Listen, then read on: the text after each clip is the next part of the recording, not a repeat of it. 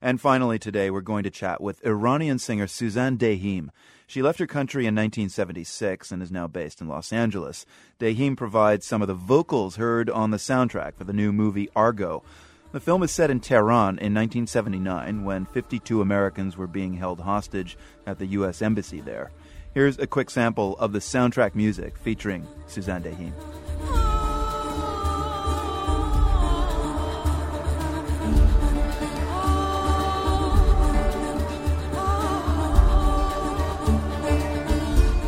So I'm hearing mystery there. I'm hearing tension. I'm hearing perhaps even panic. Um, now, Argo is this movie starring Ben Affleck, and it's the story of a risky CIA plan to free six American hostages who are holed up in Tehran.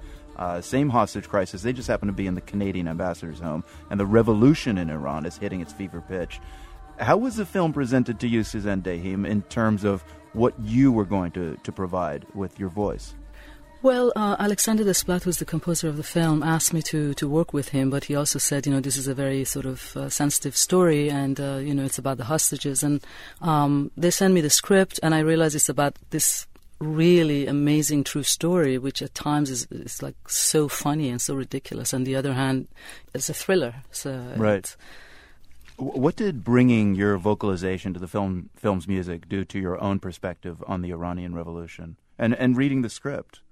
It kind of hits a, a, you know very emotional core to work on a project like this. That on one hand, on a, on a professional level, is a wonderful thing to work with Alexander, with Ben Affleck, with George Clooney being the producer, meet all these people who have always tried to be on the right side of the politics, the politics that I believe in. And on the other hand, we're working on this project together, which you know reminds me of something that took me away from my own country for 30 years and has given so much negativity to, to the image of Iran.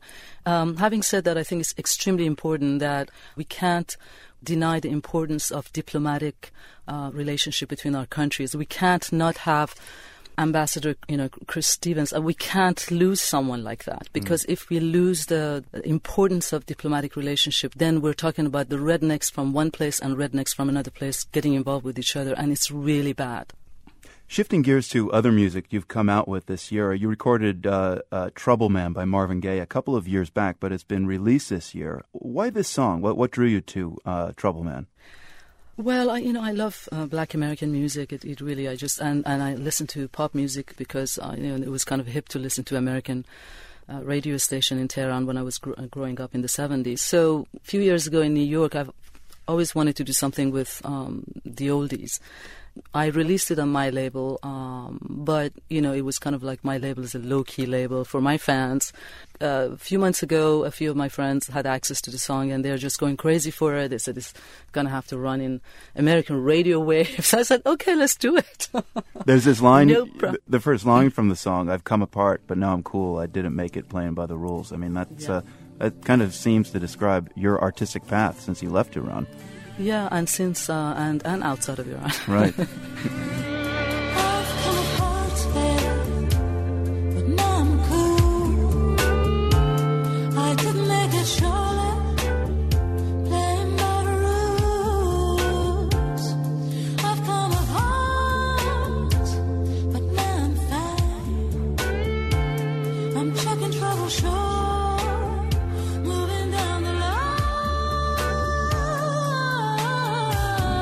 LA based Iranian singer Sussan Deyhim singing Marvin Gaye's Trouble Man. And you can watch the movie trailer for Argo at theworld.org. From the Nan and Bill Harris studios at WGBH, I'm Marco Werman. We're back tomorrow.